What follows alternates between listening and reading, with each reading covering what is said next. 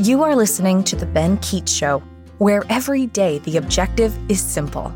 Ben will never stop fighting the fight and lighting the light on topics that affect you every day. Good afternoon, husbands and wives, boyfriends, girlfriends, and all of you that would be an ex to somebody. Welcome to the Ben Keech Show. My name is Ben Keech, and we are going to have some fun today. There could be some laughter. It's going to be some serious stuff, some personal stuff as the title of episode 23 is What's Wrong with Me and My Exes? And yes, that's a plural statement. We'll get into that later. Uh, just a little tidbit before we get going too far. Uh, the subscribers on YouTube are close to 500. So the so I appreciate all of you folks who have subscribed. That actually does make a difference if you listen on Apple or Spotify, um, becoming a a follower on that also helps out because then you get the notifications. You know when things are out. You don't have to wonder. So thank you, and I appreciate that. And I hope you guys have enjoyed this journey as we start episode 23 today on this lovely day in November in Kansas City. It's just kind of ironic that today, of all days in my life, we happen to be talking about dating and relationships and me and exes. It's, it's just it's such a crazy time. Um, I do want to, before I, one more little thing, if I can add before we get going, uh, I do want to thank one of our um, sponsors just for this episode today. We have a sponsors. It's hopedealer.net. Hope Dealer, I, I appreciate the the support and all the kind words and uh, and and just your your generosity and, and all the support that you give for all those people seeking hope. So, now on to the episode. What's wrong with me and what's wrong with my exes? So, we've established, as our last episode, we talked about divorce. We have established that I had a, um, a, a long marriage that ended. And since then, and what happens a lot of times when that happens, lots of things happen after that happens. People delve into the dating world, which I have over the last four years. And you learn a lot about yourself, you learn a lot about others. And so I'm going to kind of throw some general things out there and then we'll get a little more specific as we move forward. So the first thing is that when I went into the the post my post marriage life, I had one objective. That was to find a wife. I wanted to get married. I wanted to get that part of my life settled. Uh, one of the things that divorce does to you is it kind of fractures many components of your life. So you may have less money. You may have a new house or even an apartment. You may be just kind of discombobulated in your mind about your your own self. Things in your marriage tend to be, even if the relationship isn't, tend to be stable. You have a house, you know what you're paying, you're splitting, you're paying the bills, you have your children. It's it's this is the life that you've established. So when that fractures, lots of things fracture. And the one thing that I learned about myself was that I was ready to put the pieces back together again. And I thought, let's just let's start with the wife. Unfortunately, there are other things going on in my life that were still needing to be put back together. And honestly, I needed to figure out some things about myself. Nevertheless, I embarked on this quest. And so, the first thing in terms of what's wrong with me as I started into my kind of dating journey was I was I thought I was certain about what I wanted, but there was just some things I had to figure out coming out of that world. I'll never forget my uh, my stepmom Diane, she said to me, uh, really right after the divorce, she said, "You know, you need to take maybe two years." I'm like, two years? Um, two minutes ago, I was ready. What are we talking? About? I was like, I don't, I didn't know what to do with those two. What am I supposed to do? Like, play cards? Like, I, I don't know. I, that just confused me, and so I ignored her wise advice and just just proceeded forward. Now, I don't regret proceeding forward, but there's a lot of things I had to learn about myself. And that's the that's the whole deal with dating, especially when you're in you know, after a first marriage, maybe you're in your 30s, 40s, 50s, 60s, is there's just some some reconstructing that has to go on. And I am very fortunate that throughout my last 4 years I've had a lot of wise people come in and out and some stay in my life. Some of which are females, some of which are dated, and also other men who I was able to throw my thoughts and ideas and they were tell they were able to tell me, "Yeah, you're off. That's dumb. That's good." And you just keep moving forward and you keep thinking about the steps that you need to take to be where you need to be. So that's kind of my that's kind of where I started from. Now, in terms of my exes, obviously there's a whole host of different experiences I had with each one of them. In any girl that I dated that was in a committed relationship, even to this day, regardless, there was definitely specific reasons why I decided to to commit. Every single one of them, I still kind of treasure and care for her and the things that I happen. And an ex, sometimes we we always look at it as it has to be this. You know, if you're an ex, that means you're bad or you did something wrong, or you know, the fact that something didn't work has to be viewed in this negative light. I actually think that's the wrong way to look at dating ultimately every single, as far as I can tell, every single female that I dated had the right intentions. She wanted to find someone to eventually possibly marry, but at the least find someone that she can be in a long-term relationship with and then you know see where it goes. And and that was that's all she was looking for regardless of her you know whether her emotional availability or her um, like capacity to to whatever to to love to handle certain things whether she was healed whether she wasn't all of those things are just whatever her intentions every single one of them their intentions were good. And i appreciated that. And that's why many people who i have dated i don't talk to all of them obviously but i talk to some and we've been able to maintain a a friendship and a caring for each other even if it didn't end up getting married. And i think that's the that's the way that i think if we view dating as these are opportunities we're going to see where they go. Maybe it ends up here maybe it doesn't it's not good versus evil bad versus wrong. People are just trying to figure it out. And sometimes one of the two people says it's not going to work out. And then you move on. And what else are you supposed to do? Um, as long as you're not you know, lying, cheating, and being a, a, a bad person, you know, generally you should be able to part ways as friends, or at least part ways with respect.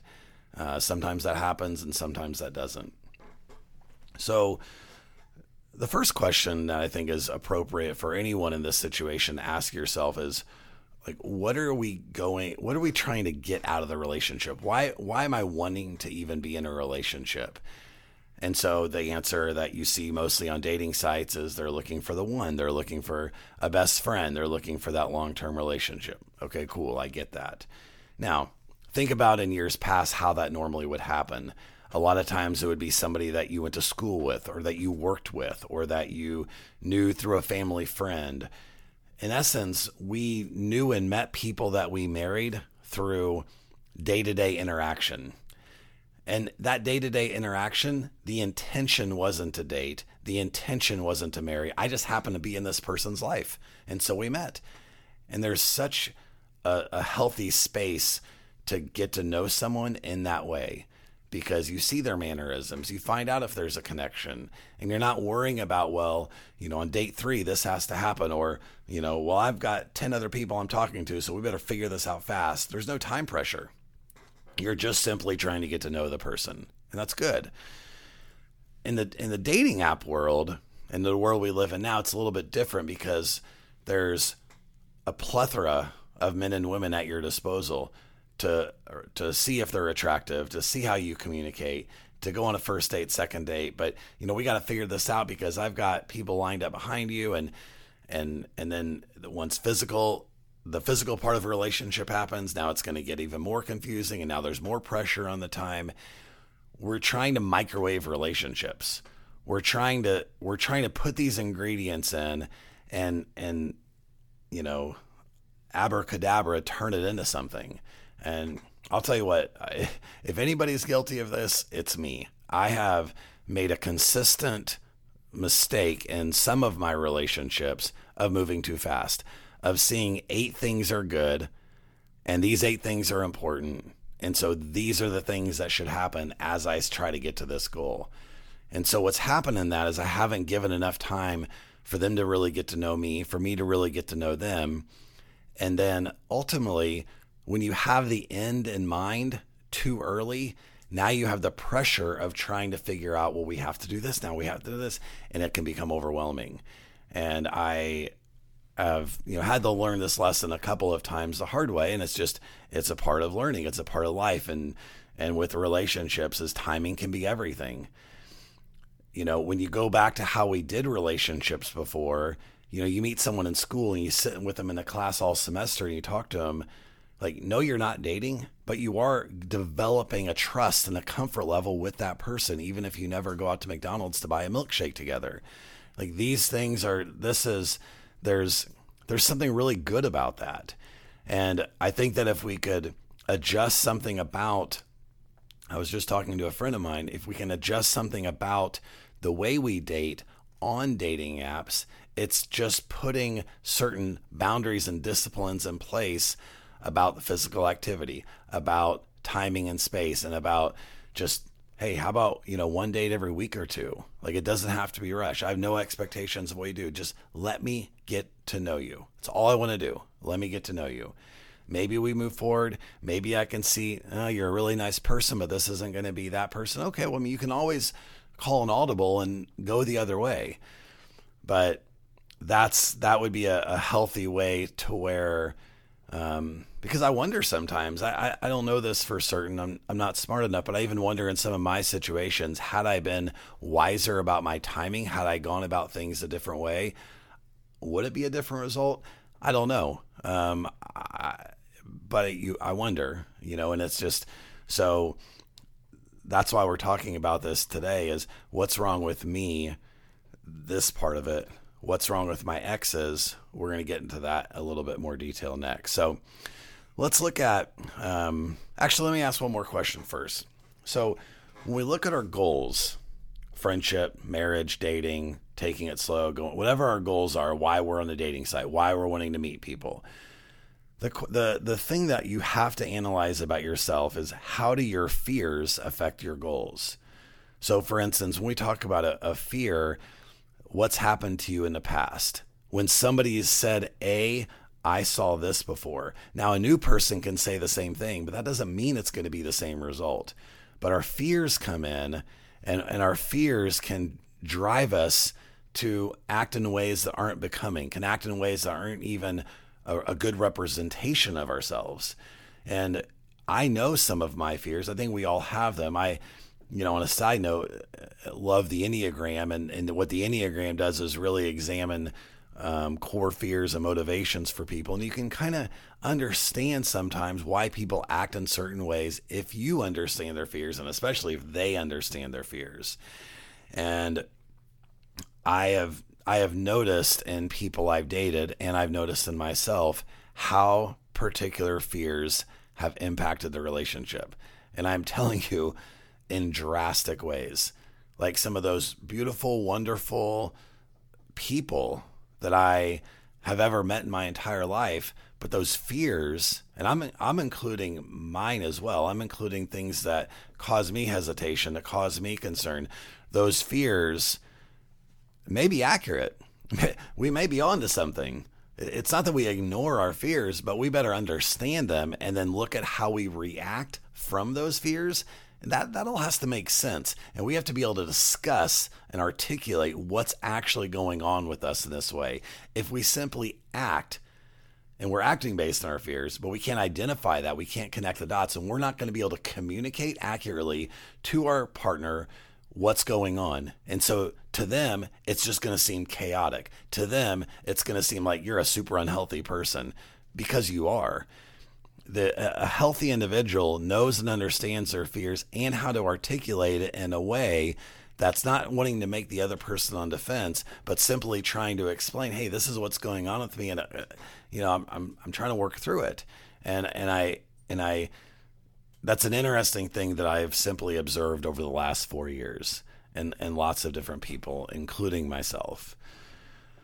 Okay, so with fears, I thought it was kind of a good little segue because a, a big buzzword today in relationship circles are attachment cycles. Um, how attachment styles, how we are attached in healthy ways, how we're attached in unhealthy ways. And so we're going to kind of look at that first and and and kind of ex- I'm going to examine myself a little bit and then kind of go into some of the things that I've seen. The and by the way, just so we're kind of have a good common reference here, an attachment style is basically first of all it's something that can be adjusted. It's not a permanent label on you. It's also something that directly relates to how we were attached to our parents. And so if our parents, let's say, um, were super busy with work and you know didn't give us a lot of we needed stuff and they kind of like you know didn't give us a lot of time or attention in certain ways that could affect how we then relate with who we date and who we marry um, and so we know there's no perfect parent but the attachment style is there's a direct correlation to our our upbringing okay so let's look at this so the first attachment style is secure and so a secure person is going to be basically, um, they're probably not going to have a lot of jealous tendencies. Um, they're going to have the ability to regulate their emotions. Um, they're going to trust people easily. It's not going to be a big deal to trust people unless they prove that something's wrong. Uh, they're going to be an effective communicator uh, about themselves, what they feel, what they think. Uh, they're going to be comfortable being alone. Um, and they have the capacity to be in close relationships. Um, I mean, there's other things. They're usually easy people to connect with. They usually have a high self esteem. They're emotionally available. So these are some of the things that um, a, a, person with a secure attachment style would exhibit. Now, again, I could have listed off those things. You could say, I think I'm five of those. Maybe these two, not so much. All of that's normal. Look at this whole part of the podcast today as just look at it as a continuum and just kind of an evaluation because I can see my strengths and weaknesses coming out in all of these. And we're not going to talk about the disorganized attachment style. So the next two are avoidant and anxious. Now, avoidant, we tend to see more men in this category. Anxious, we tend to see more women in this category, but that's not a, a set in stone deal. Okay. So with, with, ah, so as I get tongue tied here, I'm just avoiding what the next thing I'm supposed to say. With avoidant, what a lot of times we do is we see parents that were busy, parents that kind of seemed or were uninterested. Um, so then what happens is you may avoid emotional and physical intimacy. That may be a difficult thing before you because you didn't really necessarily have that growing up. You may have a really strong sense of independence. Could be healthy, could not be healthy, just depends. Uh, you're very uncomfortable expressing your feelings. Uh, you can be very dismissive of others at times and, and their feelings. Uh, I have I have been guilty of that before. Uh, that's something that I've I've especially as I've learned the masculine, feminine things. For me to be in my proper place as a as a masculine man in a relationship, it comes with listening and understanding. Um, and also, usually people are avoiding have a difficult time trusting. Um, an anxious person is going to have a fear of rejection, a fear of abandonment. You can kind of see how this could play out as they were growing up as well. Um, they're going to depend on their partner for validation um, and even emotional regulation. When they get off, they're going to need them to to get them right, to fix them. Which, as you can see, what this leads to is, a, is could be a codependent relationship. So I found myself in this situation a couple of times.